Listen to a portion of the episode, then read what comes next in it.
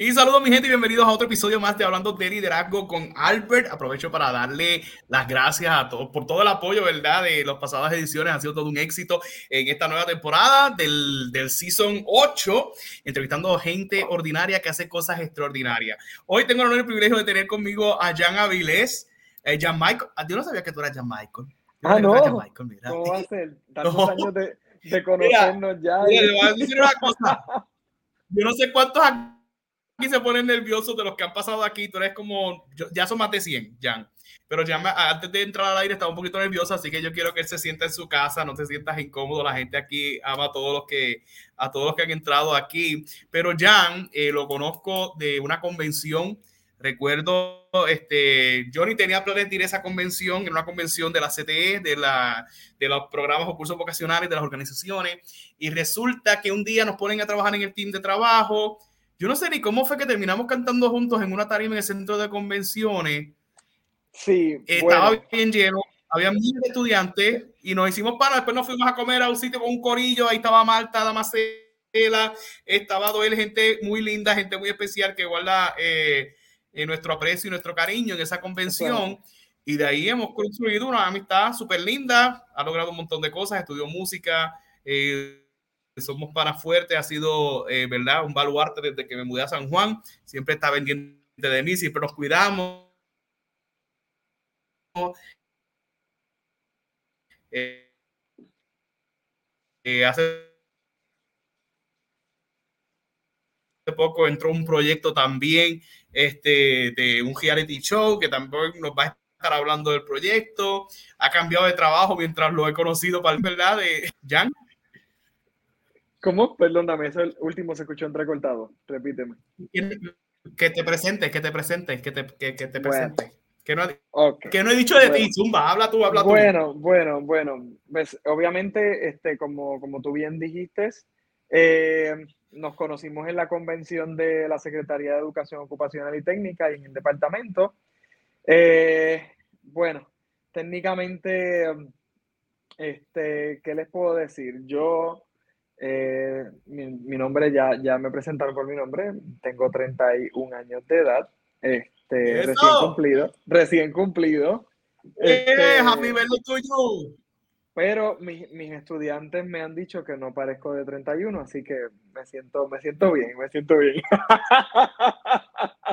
por lo menos me han quitado, por lo menos me han quitado cinco añitos, así que cinco añitos son cinco añitos.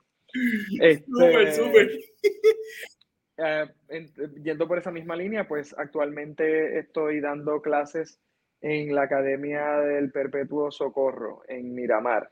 Ahí me estrené en agosto. Antes de eso estaba en la Escuela de Troquelería y Herramientas haciendo trabajo eh, administrativo. Y antes de eso, pues en la oficina, allá en SAEOT, donde nos conocimos. Estuve en varias oficinas por allá, pero el mayor tiempo estuve en cosas de técnica o educación ocupacional.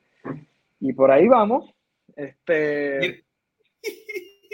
No sé Hay un dato bien interesante, Jan. Jan. da clase, pero Jan es músico. O sea, que Jan es cantante y por ahí nos vamos a ir. Jan, ¿dónde comienza esto de, de meterte a la música eh, cuando eras chiquito, cantabas? ¿Dónde nace esto? Cuéntame, tu primero, pues la primera vez que empezaste a cantar. Pues mira, yo empecé a cantar desde bien pequeñito, o sea, pequeñito, digamos, 5, 6, 7 años de edad, ya yo estaba eh, eh, en esa mentalidad de niño, ¿no? Y de juego, quizás no nada muy, muy serio, simplemente por como pasatiempo. Ya yo estaba empezando a experimentar, eh, cantar, experimentar el, el, tener instrumentos de juguete. Mis padres desde pequeñito me regalaban pianito, guitarra, eh, tamborcito. Esa, ese asunto de la música, bueno, desde el vientre de mi madre, porque ella misma me cuenta que me ponía música clásica, me ponía música religiosa, me ponía música en el vientre. So, cuando, cuando en ese proceso de desarrollo y de que mis padres, aunque en sus profesiones como tal no eran eh, músicos de profesión, pero sí siempre fueron aficionados a la música, siempre fueron servidores en la iglesia, cantaban en los ministerios, en los coros.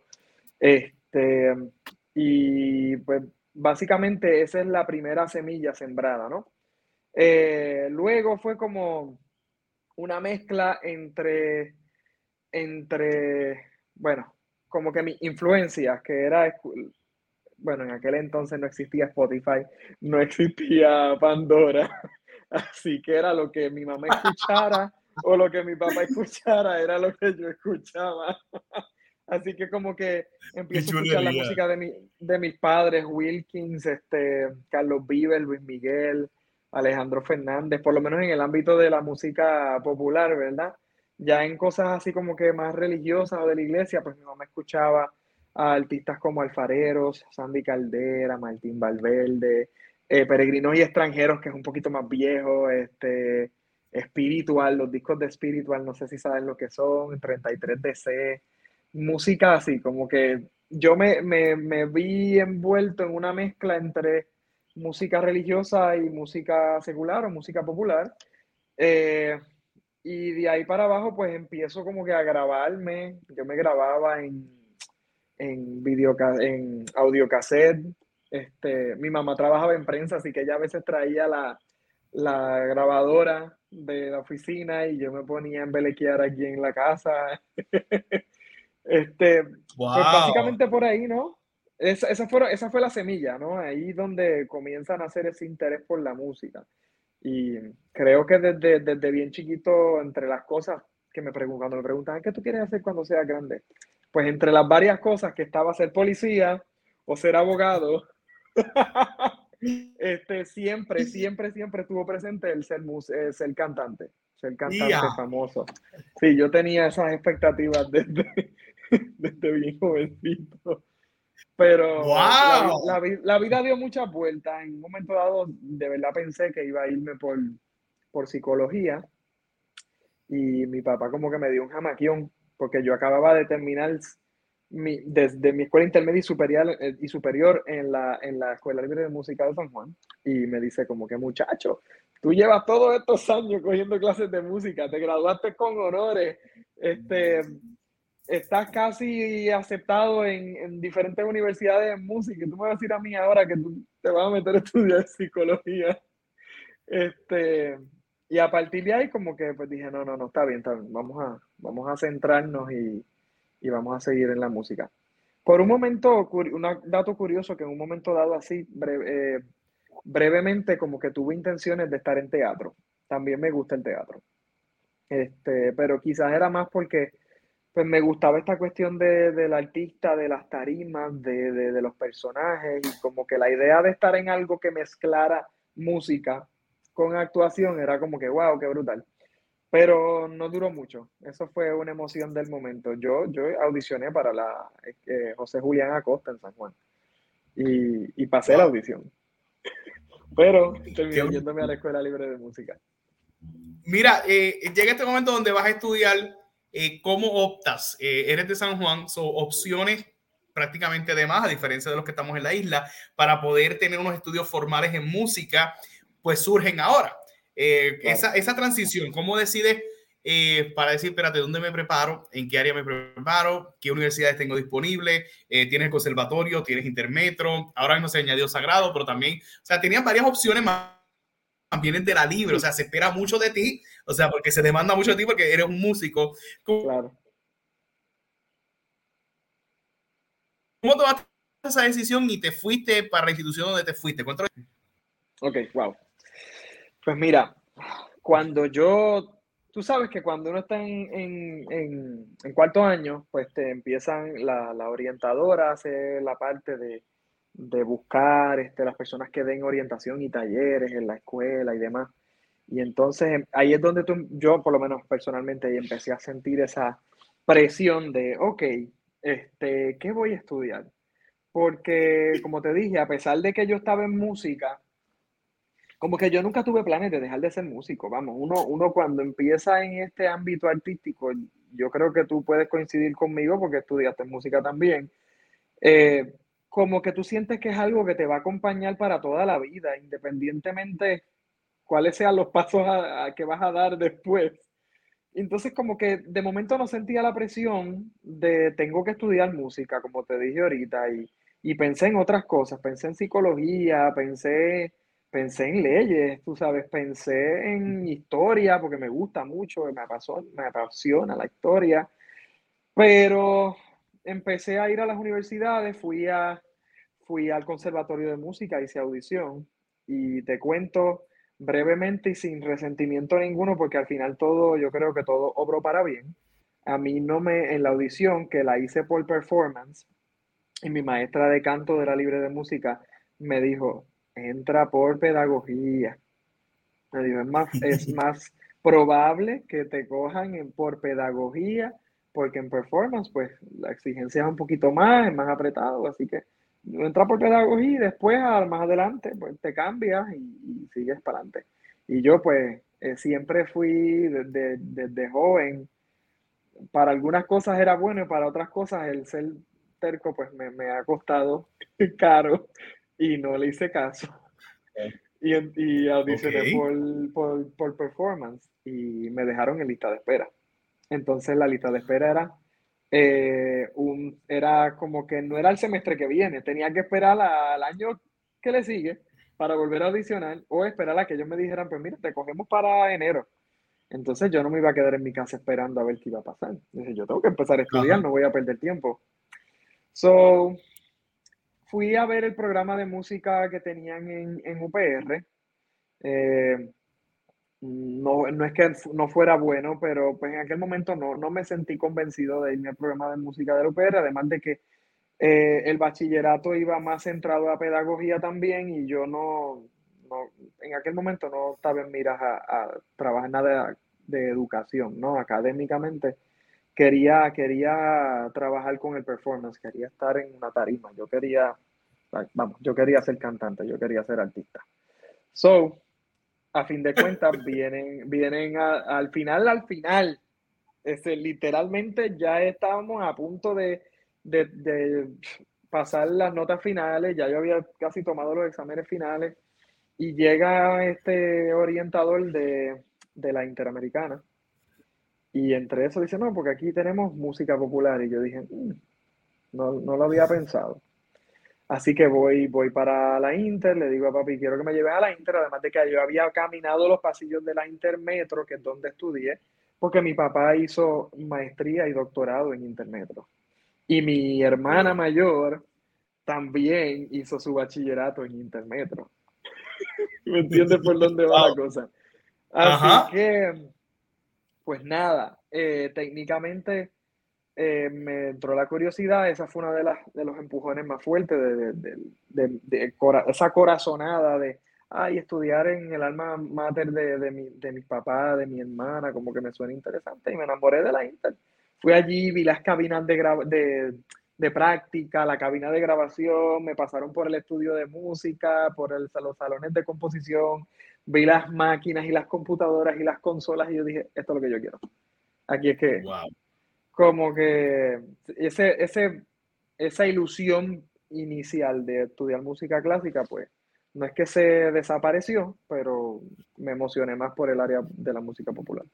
Y pues terminé en la Interamericana.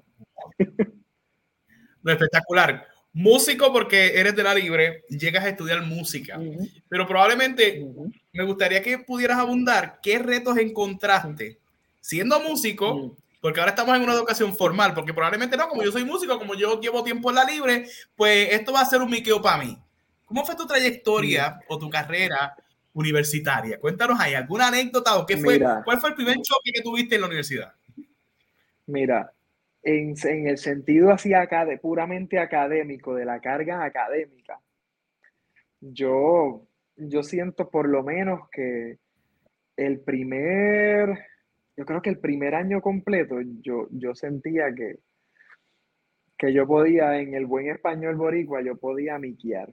O sea, yo podía no hacer nada o no casi ni, ni, practicar o casi ni, ni leer los libros porque yo aunque entré en lo que se conoce como voz 1, no en los preparatorios de canto, sino que ya yo entré formalmente al, primer curso, eh, me pusieron en, los, en el curso preparatorio 2 de teoría y recuerdo también otro curso más, ahora no me acuerdo el nombre, también creo que era historia, historia comparada de la música, apreciación musical, apreciación musical era.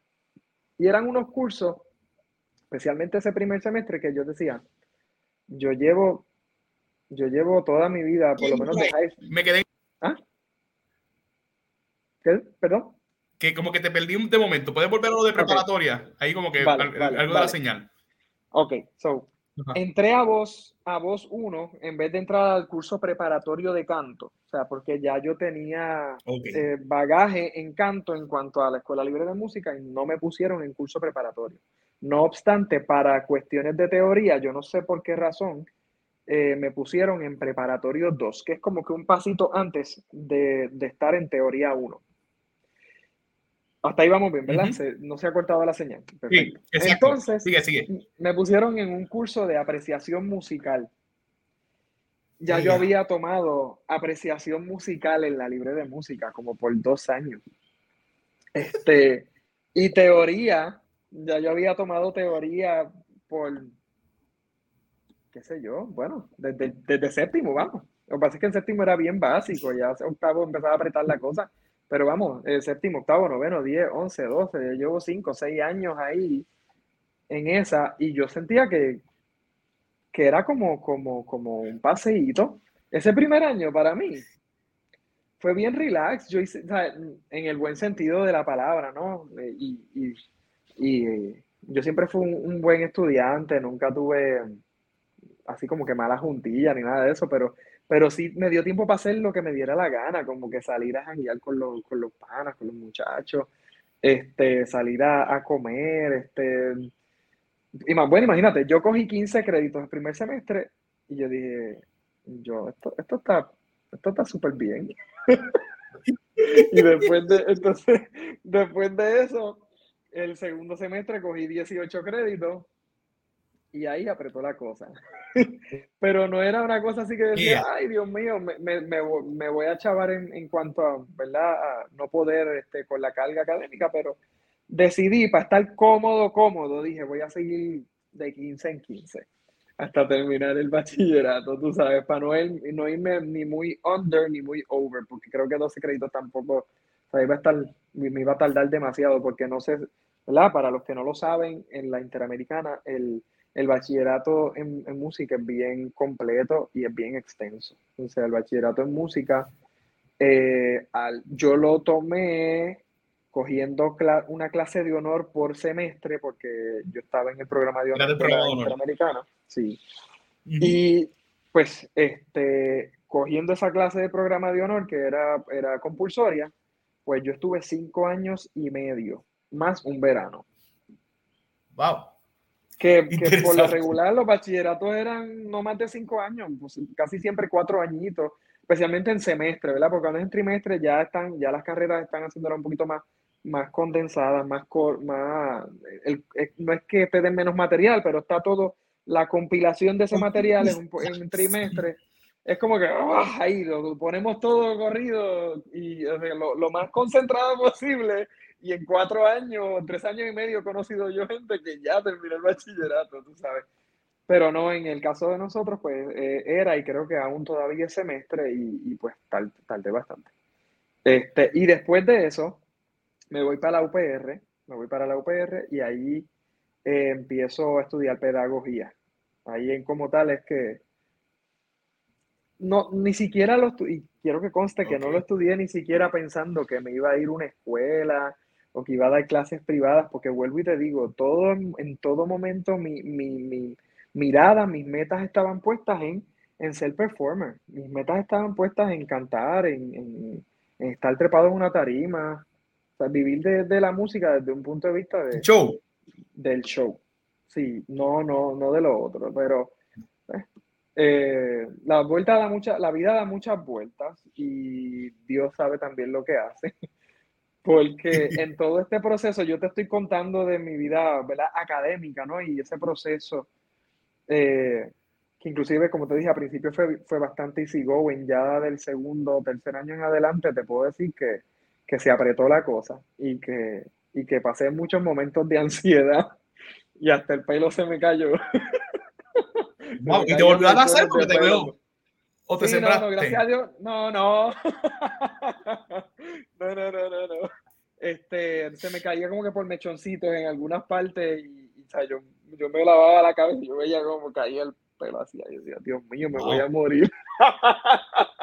sí, sí. Eh, de hecho, yo, yo estuve y, y no, no, me pesa decirlo, ¿sabes? Yo, yo pienso que, que, todo, todo lo que sea para uno superarse y, las, las experiencias que a veces para algunos son no gratas, para mí lo fue muy buena, que era que yo estuve en el, en el programa de rehabilitación vocacional en grado 11 y 12. Y, y, ese acompañamiento que yo tuve, que también lo tuve en primer año, segundo año y ahora hasta, hasta tercer año de universidad, lo tuve bien presente, pues me ayudó un montón a poder echar para adelante, porque yo siempre fui estudiante de A, pero yo, yo reconozco que yo me ponía ansioso, me bloqueaba, yo tenía mucha carga académica, para el que no lo, para el que no lo sabe, la Escuela Libre de Música es, fuerte. Eh, yo no, no, no, no te miento, era siete y media de la mañana a cinco y media de la tarde cogiendo clases. Wow. Madre mía. Oye, una vez te gradúas o una vez tomas eh, pedagogía, eh, hay otra transición que surge en este proceso. No sé si estás por ahí, mi querido Jan. Este, ay, se me frizó, se me frizó. Este, y dentro de ese proceso, adiós, se me fue el Jan. Entra otra vez. Ahí me está escribiendo, ahí me está escribiendo.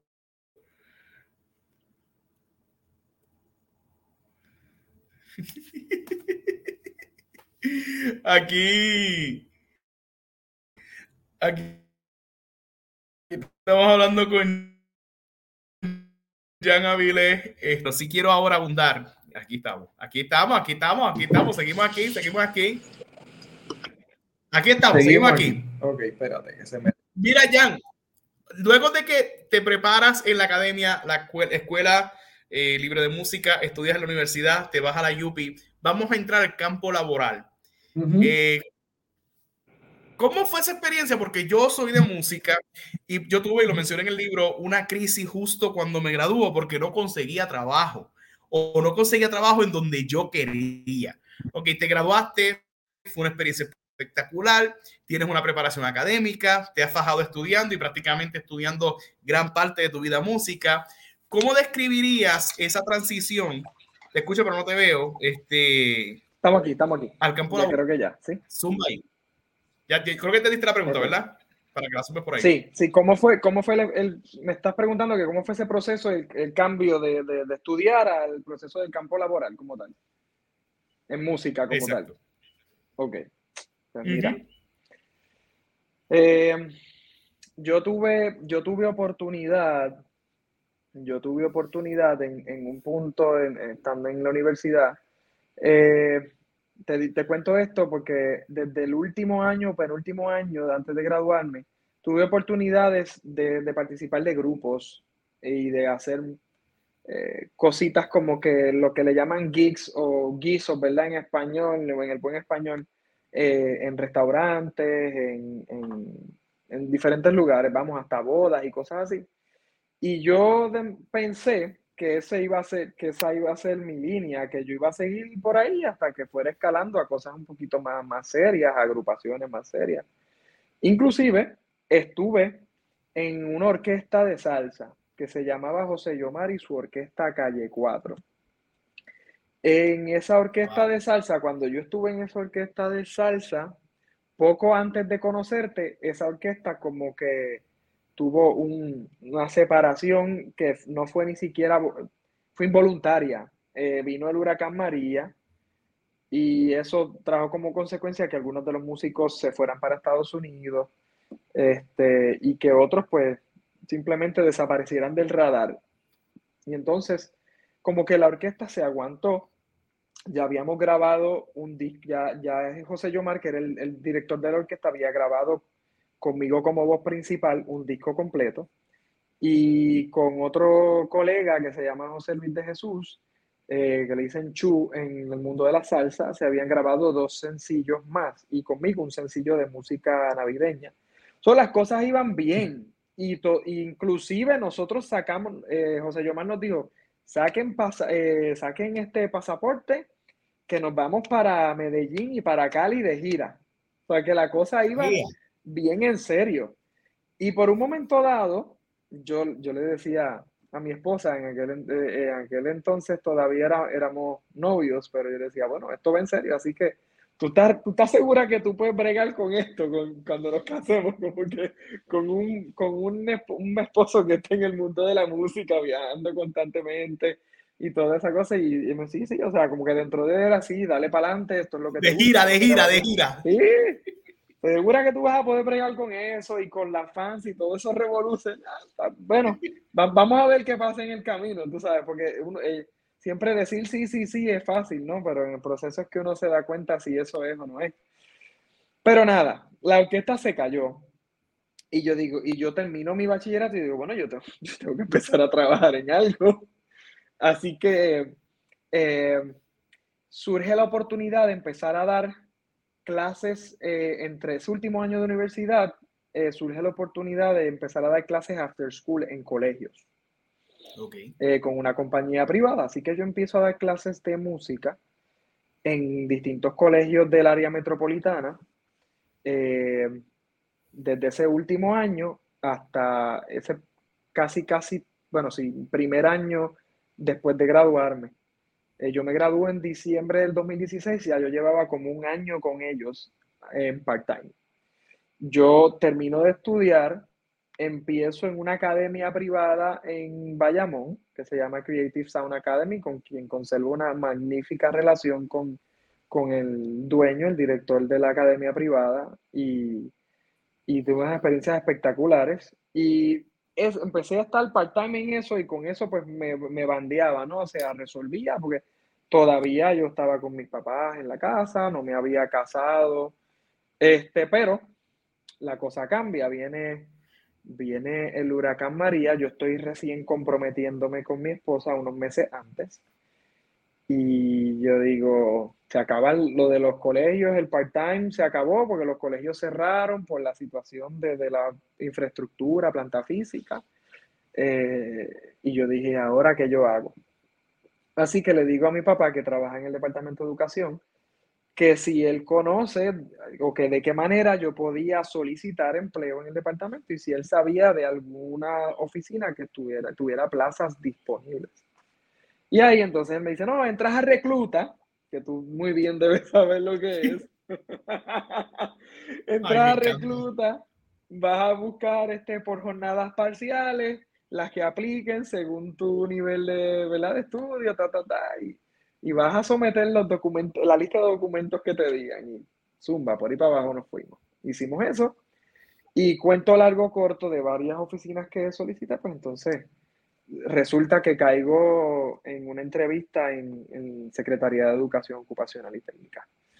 Este, así que casi de inmediato estoy combinando lo que es la Academia Sabatina, que siguió dando clases así fuera virtual o en la academia, siguió dando clases a pesar de lo del huracán María, pero este, a la misma vez empecé a, trabajar en Saeot, que acababa de estrenar hace bien poquito, yo creo que no llevaban más de un año, oficina nueva en lo que se llama el edificio anexo. Pero ese, ese edificio quedó destrozado. Y tristemente nos tocó pues salvar lo que quedaba y rescatar papeles, documentos, armarios, computadoras. So, mi experiencia laboral fue bien interesante porque yo sí seguía trabajando en el campo de la música, pero a full time empecé a trabajar este, en el departamento de educación y empecé a, a realizar labores administrativas. Entonces, fue un reto bien grande para mí porque aunque yo, yo siempre me considero una persona versátil, una persona bien capaz, una persona eh, que aprende rápido, y se, eh, acostumbra a, las rutinas de, trabajo, las cacha con facilidad, pues como que no era lo que había hecho nunca en mi vida. Yo no había hecho trabajo de oficina, yo no sabía lo que era, vas a llevar una bitácora, una libreta profesional, Este, y de momento tienes reunión con el jefe, con, con Héctor Joaquín. Héctor Joaquín. Y, Héctor Joaquín era ta, ta, ta, a las millas, tú sabes. Esto, él, él era, ok, ¿qué vamos a hacer? Pues lo que tienes que hacer es esto, esto, esto. Vas a llamar aquí, aquí. Las instrucciones las daba al dedillo. Eso no te puedo decir que no las daba súper claro. Pero era, él era rapidito, rapidito. Y yo acá, tú sabes, tratando de, de tener todo bien escrito, que yo después lo entendiera porque mi letra es horrenda, para entonces este, hacer llamadas, eh, especialmente en esa época, en ese momento que estamos llamando a las escuelas para ver qué les hace falta, qué se dañó, qué necesidades tienen sus estudiantes, porque estamos en un proceso de volver a levantar el sistema educativo en todo su espectro, o sea, privado y, y, y gubernamental o este, del Estado. Eh, y fue bien difícil, fue bien, fue bien difícil en el sentido de acoplarme a algo que yo nunca había hecho. yo le cogí el piso, como yo te diría que de cogerle el piso como al año, ya yo podía decir, ok, ya sé, ya estaba terminando mi primera jornada parcial y ya yo podía decir, ok, ahora entiendo cómo va la cosa. pero, pero ha, sido, ha sido experiencias hermosas y, y este, pero en el aspecto musical, siempre fue un reto. Como te dije, estaba haciendo eh, trabajos a, tiempo parcial. Estaba y, dando las clases sabatinas y después de la orquesta como que no aparecían guisos casi. Este, era como que, ok, ¿ahora qué voy a hacer? Y por eso, precisamente por eso, es que yo empiezo a estudiar pedagogía. Justo empezando a estudiar en el departamento de educación y digo, ok, tengo que estudiar tengo que coger los cursos docentes porque yo no sé qué va a pasar de aquí en adelante y yo tengo que tener plan B y yo quiero seguir trabajando en la música, así sea dando clases, yo quiero seguir en la música. Eso por ahí va la cosa. Así que, básicamente eso.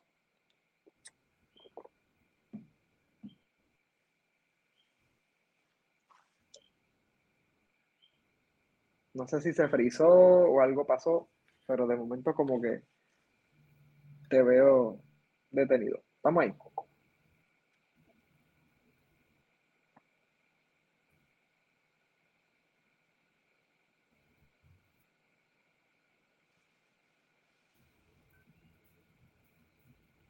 ¿Sigues ahí?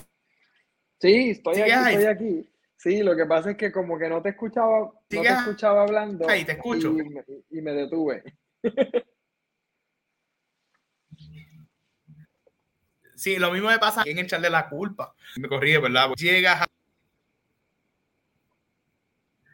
Sí, pero yo no, no, no sé si combinaste la administración, si combinaste la música. Eh, ¿Cómo? Sí, sí, técnicamente sí.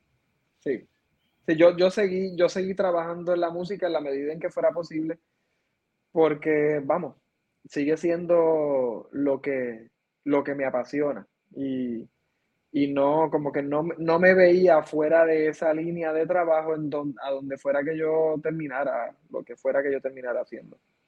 Así que seguíamos, seguíamos haciendo eso y, y precisamente por esa razón es que de esa manera más o menos coincidimos tú y yo, porque para ese primer año después de María, este, deciden que van a hacer la, la la mega convención de la vida, porque creo que no lo habían hecho a los niveles que lo estaban planificando para ese año, nunca se había hecho. Y, y mi jefe teniendo conocimiento de que yo era músico y que yo cantaba, pues me dice, mira, este, tú cómo que puedes cantar en, en, la convención, en los breaks, en los momentos de, de las comidas, en el ballroom. Y yo, eh, a rayos. Ahora sí se puso bueno. Porque, vamos, eran, allá habían 3.000, 5.000 estudiantes. Y, Demasiado. Y yo en lo más que había, lo más que me había lanzado el reto, aún con la orquesta en vivo, había sido un venue donde hubieran 500 personas. O sea que cuando decías 3.000 o 5.000, yo dije, mm, eso está, apretado. Está apretado, está apretado ese público ahí. Y apareciste tú y, fuiste, fuiste este, una cosa maravillosa, eh, un, un, ángel caído del cielo para mí, porque así no me tocaba pasar el pasme y los nervios solos. Y entonces este, resulta que una sola vez canté solo y el resto empezamos a cantar tú y yo cada vez que nos Exacto. en tarima. Con un gringo, cantamos con un gringo. Yo me acuerdo que cantamos con un gringo. ¿Te acuerdas que cantamos con un gringo? Yo todavía no me acuerdo ahora del, del apellido de él, pero yo lo empecé a seguir y al sol de hoy todavía veo cosas que me salen en el muro, en Facebook, de, de, de él. No me acuerdo del nombre ni del apellido ahora mismo pero es un ser este súper interesante, súper extraordinario, porque él combinaba, recuerdo que combinaba sus estudios en música con, como que con métodos de enseñanza, con cómo esto ayuda al desarrollo de, distintas este, destrezas, ¿no? Para, para el mundo laboral en general, como que él, él tenía esta, esta como que vibe de terapista musical, con, ciertos este, conocimientos académicos que él tenía, este, era una, es una persona bien preparada. Y, me parecía bien curioso, fue un tipo bien creativo y recuerdo que, que, tenía una máquina con pedales y ponía la guitarra a sonar y ponía la batería a la misma vez y empezaba a tocar una armónica y empezaba a cantar y era como que un one man band y tú decías, ¿qué es esto? Pero era un tipo, era un tipo bien, bien interesante, súper talentoso. Y de verdad yo creo, en cierto modo, no es que de una influencia así gigantesca, pero como que de, cosas como esas, de recuerdos como ese y de los talleres que vi de él y, las cosas que fui viendo también en sus redes sociales, pues empecé a coger ideas yo también. Porque obviamente, aunque estaba en el departamento de educación, estaba dando clases privadas, así que yo tenía que desenvolverme creativamente. Yo tenía estudiantes desde niños de 5, 4, 5 años hasta estudiantes adultos, ¿no? ¿Me entiendes? Entonces, había que diversificar la cosa porque si no iba a ser monótono y aburrida la clase. wow. Por ahí va. Ya tienes una carrera espectacular, música, te preparaste música, en el campo laboral creciste, seguías con tus guisos y con todo el respeto seguías en la iglesia porque parte de tus guisos también seguías activo en el ministerio, haciendo un montón de cosas. De momento llega este proyecto que con esto quiero ir, ¿verdad? Cerrando o enmarcando, este proyecto de enviado eh, y si no me equivoco, fuiste el segundo lugar. Tercer lugar. Tercer, lugar. te digo, una, pero te digo, te digo una cosa, fue, fue bien reñido, fue bien tight. Porque. Pero antes, antes de todo, espérate, antes de que me hables, yo quiero que me describas el, el, este programa, porque probablemente alguien nos está viendo, no conoce el programa, o probablemente algún hermano católico lo esté viendo y le interesa y no y desconoce del programa y ahora se entera. Pero, pero descríbemelo desde, desde bebé y después llegamos a, ese, a esa historia de, de, Geñido. O sea, porque hiciste historia, porque yo creo que es la primera vez que se hace, o no sé si es que lo volvieron a hacer de par de años, o probablemente estamos en este proceso de que viene otro season o algo así. Eh, háblame de enviado. Ok. Eh, eh, quiero, algo debe quedar como tú dices, claro, en el proceso, yo estoy obviamente, te estoy hablando de todo mi bagaje académico, mis estudios y mis experiencias laborales, pero como tú bien dices, yo he estado sirviendo activamente en la iglesia desde bien joven, desde mi, así formalmente como desde mis 12 años, 13 años, ya yo estaba en grupos eh, yendo a visitar enfermos y envejecientes. Eh, yo empecé a cantar en un ministerio musical en la iglesia de jóvenes desde los 15 años y estuve hasta los 25 recién casado. Fueron 10 años en un ministerio de jóvenes. So, yo sé, lo, o sea, yo tengo unas ansias eh, grandes, un deseo fervoroso de, de, agradar a Dios, de servir a Dios y, y de que en todo lo que hago, este, yo pudiera sembrar esa semilla, ese granito de arena de, mi fe. Este, y yo por mucho tiempo, como que, ah, dije, ¿sabes qué? Ya estoy, yo decía a los 28 años, después de que pasó lo de la orquesta y que como que no se me daba nada concreto de estar en una agrupación o de como que triunfar, porque yo hice, yo grabé dos sencillos que nunca los puse en plataformas digitales. Los vendí en la iglesia como para recaudar fondos y ver si podía hacer un disco completo o por lo menos un EP de cinco canciones. Y las cosas pues no fueron como yo esperaba. No porque no hubiera talento, pero el apoyo estaba ahí más o menos, como que sí, sí, sí, pero no. Y el tiempo, el tiempo que uno tiene que dedicarle cuando tú no tienes manejador o productor es bien retante. Así que me empiezo a desanimar. Y en ese preciso instante en que me empiezo a desanimar, por lo menos en, en, en buscar esa carrera de música, pero combinada con, con, con música de adoración, música religiosa, pues como que, como te dije, dije, ah, sabes que ya esto, esto no es.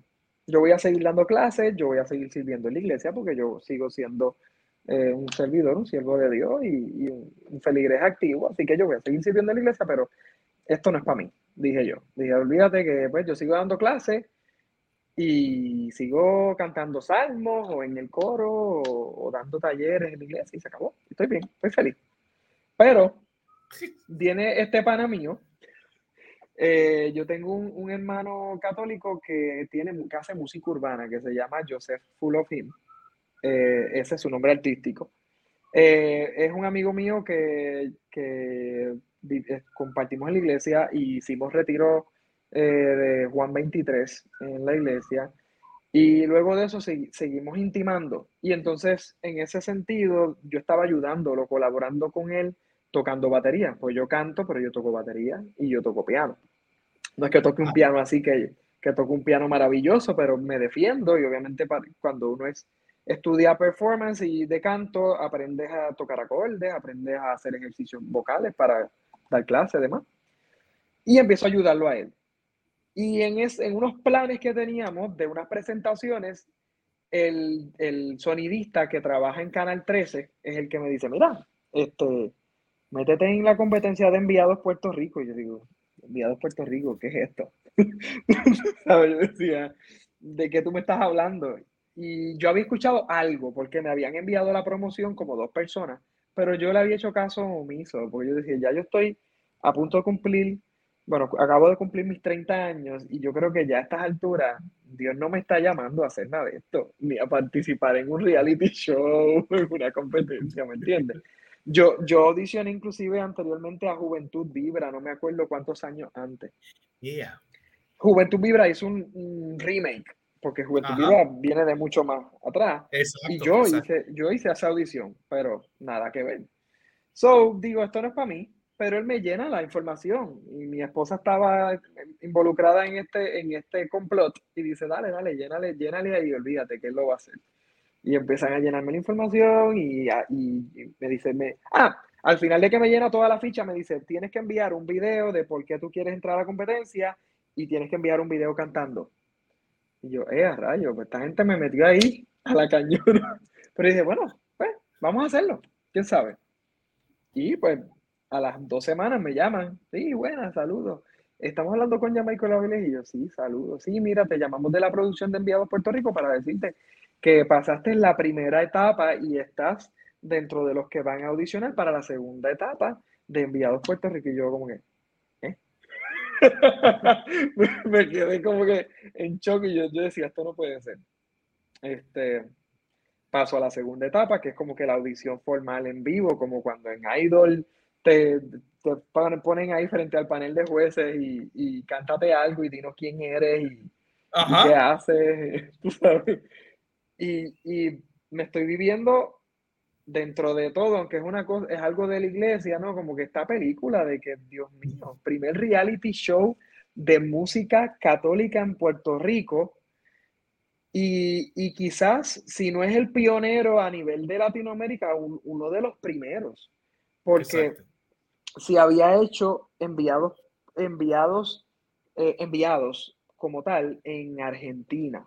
¿no? Ah, Entonces, este RC Productions, que son los productores de Enviados Puerto Rico como tal, pues se lanza el, el maravilloso reto y, quizás hasta una locura, porque cuando los proyectos son así, este, como cuando son los, primeros, los pioneros, pues hay muchos retos, hay muchos retos porque como que, eh, aunque yo te digo, tenían, tienen gente muy preparada, pues es un reto, es un reto para los, para los, para la producción, es un reto para los, los, talentos, eh, porque pues como que uno no tiene una idea de lo que es, pero uno está acostumbrado a ir al Puerto Rico, a, a, Objetivo Fama, a estas competencias así eh, seculares y, y, es, y es otra, es, eh, otro, mundo. cantar, es otro, es otro mundo. Entonces ellos estaban buscando la, la, la próxima eh, voz eh, que, y el, el, próximo evangelizador católico a través de la música, a través de la voz. Una, una persona o varios personas que pudieran pues evangelizar y ministrar, predicar y adorar, ¿no? Este, este, a través de la música. Y pues básicamente esa es la competencia, esa es la búsqueda de la competencia, ¿no? Traer nuevos evangelizadores a través de, la música, ¿no? A través de, ese mundo que técnicamente es mundo comercial, pero ¿cómo, cómo llevamos eso a la música eh, religiosa, a la música sacra, a la música de la iglesia? Wow, la segunda, la segunda audición, ¿qué pasó después? ¿Cómo entraste a la competencia per se? Me hablaste de la primera, la segunda, ¿cómo vino la otra? Nada, de la primera etapa a la segunda etapa que fue en vivo, me dijeron pasas a la tercera etapa. Y la tercera etapa fue que me llamaron y me dijeron, eh, estás entre los 12 enviados. Ah, eran dos. sí, Sí. Wow, o fueron 12. Entonces, son Ya, ya la competencia eh, terminó en, noviembre, así que eh, puedo decir esto, eh, luego se nos une, y esa sorpresa nos la dieron en, el, en medio de, los talleres que estábamos cogiendo, que se nos une una décimo tercera. Así que éramos, al final, los que competimos fuimos 13. Esa decimotercera es como esta representación de, de Pablo. ¿No? De, de este decimotercero escogido que, que, que, también era apóstol, en cierto modo, o sea, fue apóstol. Y, y bueno, pues éramos 13. wow, empieza la competencia. ¿Cómo describe la experiencia en la competencia? No, mira, la experiencia fue hermosa. Fue hermosa porque porque em, a pesar de ser, de tener esta presión de, lo que es el mundo real de la música, de el mundo real de la, de la televisión, de, un reality show, em, estoy, estoy encontrando eh, estos, estos 13, estos otros 12 compañeros que son, que se convierten en amigos y hermanos para, para una vida. Este, y que a pesar de que estábamos compitiendo, una de las cosas que más me impactó es que siempre hubo una hermandad, siempre fuimos bien unidos, nos apoyamos mutuamente. Yo con mi conocimiento de, técnica vocal y de vocal coaching ayudaba, colaboraba en los calentamientos vocales, si alguien tenía dudas, se me acercaba, yo le decía, debes hacer esto así, o sea, obviamente teníamos coaching vocal, teníamos a personas que nos,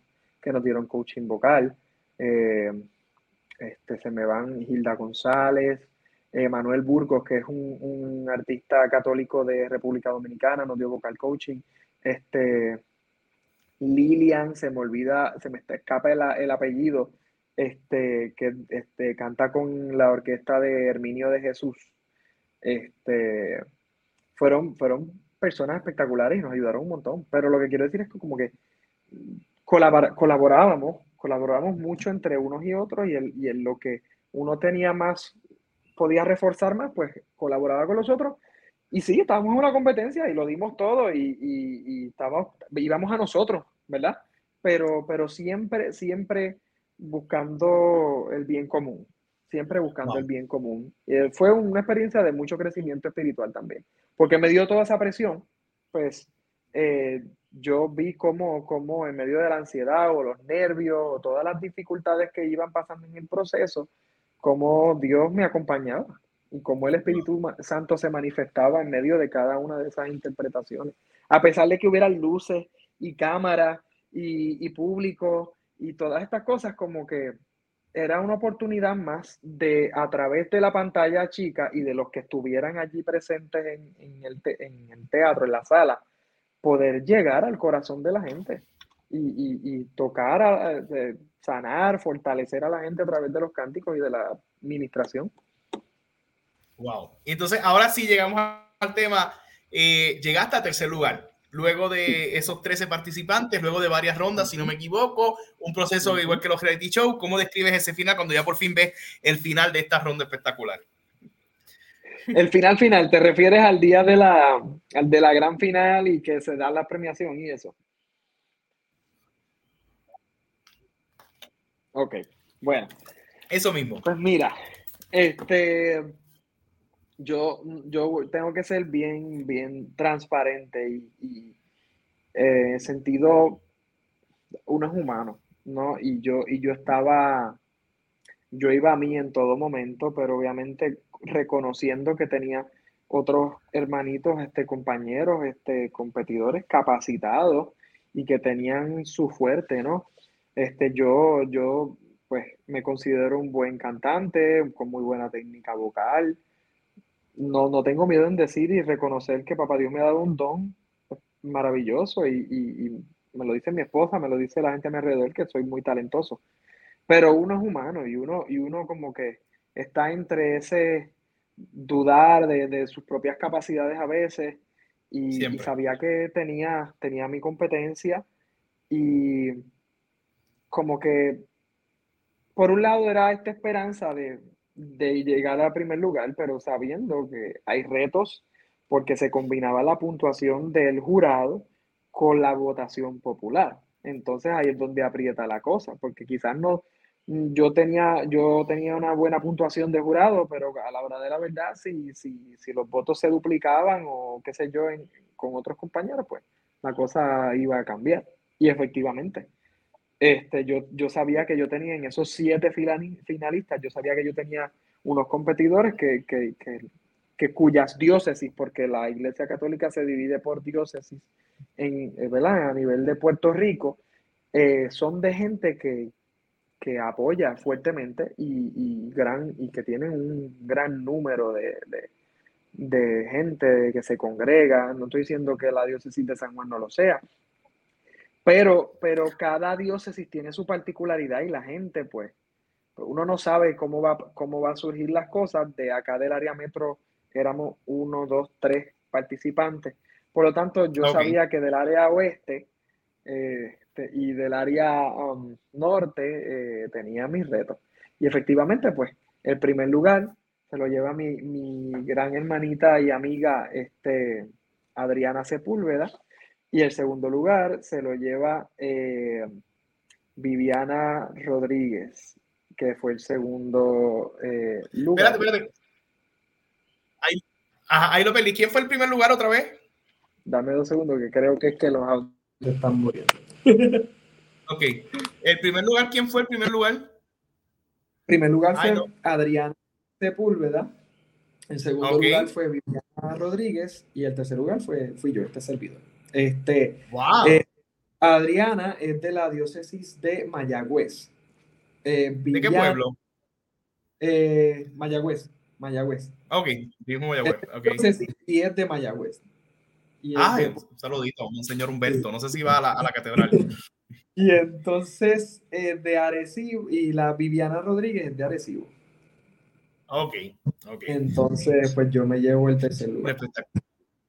Y, y, fue como que, o sea, yo estaba muy... Okay, para yo no sabía cómo sentirme porque yo, yo le he cogido un cariño tan grande a todas estas personas que yo tenía tanta alegría por ellos, pero a la misma vez era como que, pues, estoy aquí con mi tercer lugar, pero obviamente son cosas de la iglesia y yo todo lo veo con propósito. Y yo decía, bueno, Señor, llegamos tercero, tú, tú tienes un propósito en todo en todo y, yo sé que hay futuro por venir porque, porque pues yo quiero hacer esto. Y yo ya después de esta competencia cogí un, bofeta, un bofetón, como dice en buen boricua, este, de, que, de que el llamado que a mí me había hecho el Señor desde bien jovencito en, en, los grupos de jóvenes y el ministerio era a, a cantarle y adorarle y que yo tenía que seguir en esto, aunque ahora estoy vetando clases y qué sé yo, pero el Señor me ha ido llevando y, y definitivamente que quiero que a pesar del tercer lugar, ¿verdad? Que no, lo, lo, digo con mucha, con mucha alegría y con mucha honra, sabiendo que di todo, que lo di todo y que me entregué a Papá Dios y que el Espíritu Santo obró en mí, que yo voy a seguir trabajando en esta línea y que hay que seguir caminando y, la, y habrán puertas que se cerrarán y puertas que se abrirán y yo sé que vienen proyectos a futuro. Así que estoy bien contento con lo, que, con lo que estoy viviendo. No, espectacular. Te iba a preguntar cómo era Jan antes y después de enviado, pero yo creo que lo has resumido en ese aspecto, así que no, esa pregunta la descartamos, pero para ir cerrando tu tiempo, eh, cerrando ¿verdad? la entrevista y honrando tu tiempo, ¿verdad? Que has estado allí y hay gente que nos está viendo. Eh, te quisiera preguntar para ir cerrando, hay unas preguntas que siempre le hago a los que pasan por el, la experiencia de Hablando Lidera con Albert. Me gustaría que me contaras algún libro que haya marcado tu vida o que nos quisieras recomendar. Ok. Bueno, quizás el libro que voy a recomendar no es la gran cosa, o no sé, todo depende de cómo la gente lo vea. Yo siempre lo digo, y, y, lo digo porque es un libro que tiene, que es como que sencillo, entre comillas, pero es un libro que tiene muchas enseñanzas para la vida. Y es el libro del principito. Yo, yo, yo no soy, yo reconozco que no soy el mejor lector del mundo. Yo cuando me tengo que preparar para talleres, para, para una prédica o lo que sea, pues yo me, me siento y leo y, y, me trago los libros obligados, ¿verdad? Pero a mí no me gusta leer, yo los reconozco. Ok. Reconozco. Pero El Principito fue un libro que me marcó, que, que tiene muchísimas enseñanzas y la particularidad de que a todo el mundo le dice algo distinto dependiendo de, de quién está leyéndolo. Y eso, para mí eso es mágico en un libro.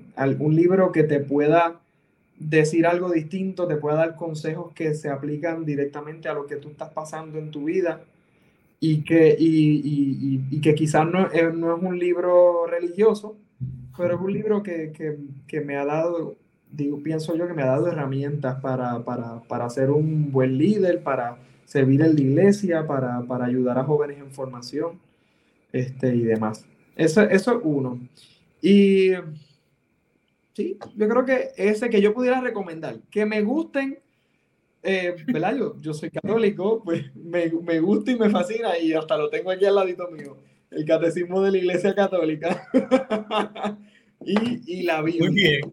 Muy bien, muy bien. Hay que conocer muy bien lo, no, que, yo, lo que y la Biblia. En cualquier, ¿verdad? Cualquier fe que una persona profese debe conocer bien su doctrina.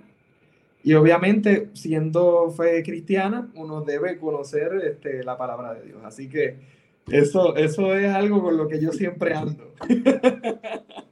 Espectacular, espectacular. Pasatiempos, Jan. ¿Cuáles son tus pasatiempos dentro de tu agenda apretada entre el trabajo, enseñar y hacer música? Pasatiempos realmente, como dice uno, vegetal. Me gusta sentarme a ver Netflix.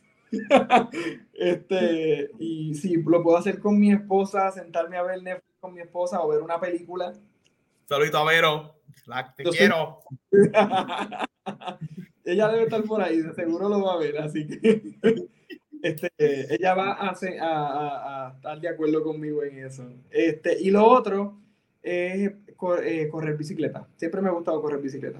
No soy muy atleta, me gusta, me, pero me gusta como que el cardio, me gusta correr bicicleta, salgo a caminar, a lloviar. Eso, pero correr bicicleta, salir a, a, dar una vuelta por ahí, dar, hacer una ruta y regresar a mi casa o irme a Piñones o irme a Cataño o qué sé yo, me fascina. A mí correr bicicleta me gusta mucho. Hace tiempo que no lo hago, casi no tengo tiempo ahora mismo, pero me gusta. Wow. Mencióname tus cantantes favoritos y quiero en esta, los seculares y los católicos que puedas mencionar. Vale, vale, vale. Ok, bueno.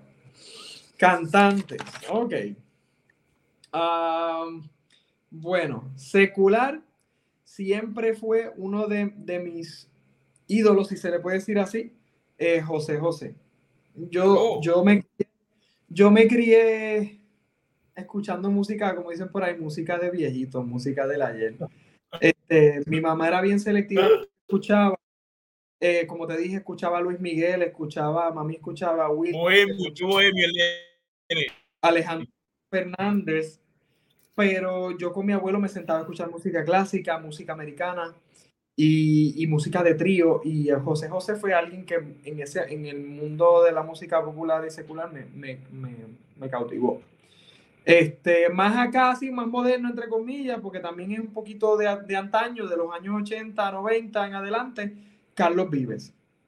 Siempre me gustó la okay. música de Carlos Vives. Y en el ámbito de la música sacra, música religiosa, pues del ámbito católico, mi artista favorito es Kiki Troya, es un, es un cantautor católico. Este, y de hecho tuve la dicha y la oportunidad de cantar varios temas de él en la competencia. Este, así como, como también podría ser Sandy Caldera, eh, que es mexicana. Este, Sandy Caldera es psicóloga, by the way, pero ella, ella es cantante católica y, y tiene la, la particularidad en su testimonio de que ella es ciega a ojos de la medicina, ¿no? De la ciencia. Ella es ciega legal. Pero en su testimonio ella, ella dice, pues, ¿verdad? Que ella, que ella puede ver. Y ella dice que ella ve a través de los ojos de, de Dios. Es bien lindo su testimonio. O sea, que ella, que ella, Dios le ha dado la oportunidad de, de, aunque dicen que ya no puede ver absolutamente nada, pues ella, ella sí este, puede ver. No sé si puede ver a 100%, pero, pero como que tiene esa capacidad a pesar de que, de que siga legal. Y es un artista con una voz maravillosa. Pero bueno, te puedo decir, yo, yo soy bien difícil para decir, ah, este es mi favorito. Yo empiezo a hablar por ahí para abajo y empiezo a decir, pero este, pero aquel, pero el otro, tú sabes. Pero sí, te puedo mencionar esos que, que, que me uh, quizás han marcado más mi, mi, mi vida musicalmente hablando. Podcast, ¿escuchas podcast? Eh, sí, sí escucho. No soy. ¿Quiénes son? No, lo que pasa es que no soy consecuente, no soy, no soy. ¿Cómo se llama esto? Cuando tú no. Consecuente. No soy consecuente. Consistente. No soy consistente, consistente. con el podcast. Yo he escuchado de todo un poco y si, si te digo que, me, que escucho uno específico, te miento. Yo, bueno, se puede decir que hay uno que empecé a escuchar más fielmente que se llama Pints with Aquinas. Es un, es un, es un podcast, pero de un youtuber eh, americano. Y, okay. y, es un, y es una persona que hace, trabaja temas de la fe y la doctrina católica, pero también eh, invita a testimonios de personas que no son de la fe o personas que fueron conversos de, de, de, de evangélicos eh, o de, de otras denominaciones al catolicismo y hacen ciertos debates y se hablan de, de, de, diferentes temas, en verdad, hasta, hasta vi un podcast hasta una vez de, de esta, de un, ¿cómo se llama esto? Cuando tú haces stand-up comedy, exacto, stand-up comedy, okay. comedy que, que es católico, o sea, como que mezcla, eh, eso lo he empezado a ver con más frecuencia últimamente, pero fuera de eso, como que escucho uno, escucho, escucho el tuyo, este, pero no es que los eso, eso, eso lo dice cuando los invito aquí. Cuando los invito dicen que me escuchan. No es que he escuchado las ocho temporadas, pero de vez en cuando me siento y busco y los pongo y me, y me fascina y especialmente los talleres que has dado, que han grabado del Departamento de, de Educación, me los he tragado todito. Porque es que de verdad Ay, me disfruto tanto como tu trabajo y cómo, y cómo tú te, este, te desenvuelves, hermano. Tú tienes un, un don de gente que yo quisiera tenerlo. Y, y, eso, que soy cantante, ¿no? Mira, espérate, tengo que sacar. ¿Y Netflix? ¿Qué estás viendo en Netflix ahora mismo? ¿Qué nos recomiendas en Netflix, sea serie o película? Mira, en Netflix. Eh, bueno, en Netflix están las primeras temporadas de una de mis series favoritas que es Outlander. Y oh. si no saben qué es Outlander, Outlander es una serie que trata de, de viaje en el tiempo, pero es como una serie histórica. Okay. Y en resumen, esta muchacha que viaja del siglo XX al siglo XVIII. Anda. Es como ciencia ficción. Y ella viaja al siglo XVIII a través de unas piedras místicas y conoce a este, este muchacho escocés y se enamoró, eh, bueno, al principio no se enamoran, pero terminan enamorándose y ella crea una historia paralela entre el siglo XVIII y siglo XX porque ella viaja en varios momentos, varias etapas de su vida a su pasado que era su presente eh, y al pasado, al siglo XVIII, y, y, es como que tiene esta vida paralela entre esta vida paralela entre estos dos mundos, de estos dos siglos distintos, de tantos años aparte, tú sabes, 100, 200, 300 años. Es bien interesante. Y así más divertida, como que Stranger Things me gusta. Este, Umbrella Academy. Las dos son raras, las dos son raras, deja eso. y más normal, de las últimas que estoy viendo, que las recomiendo, es The Crown, que es la serie de la reina. Ah, es más histórica. Sí, sí, sí, sí. me fascina. Es lentita a veces, pero una serie que está súper bien, súper buena. Yo no sé si al final yo siento que le están estirando demasiado el chicle, pero como, como todavía la historia de los reyes de Inglaterra continúa, pues ellos siguen y siguen y siguen. Ha sido espectacular. Eh, si la gente le gustaría tener una experiencia como esta de invitarte, le gustaría que vayas a su iglesia, a su parroquia a cantar, o le gustaría que les des un taller, ¿dónde te pudieran contactar, Jan? Zumba por ahí tus redes sociales, zumba por ahí en tu teléfono si lo quieres darlo, o dónde la gente te consigue.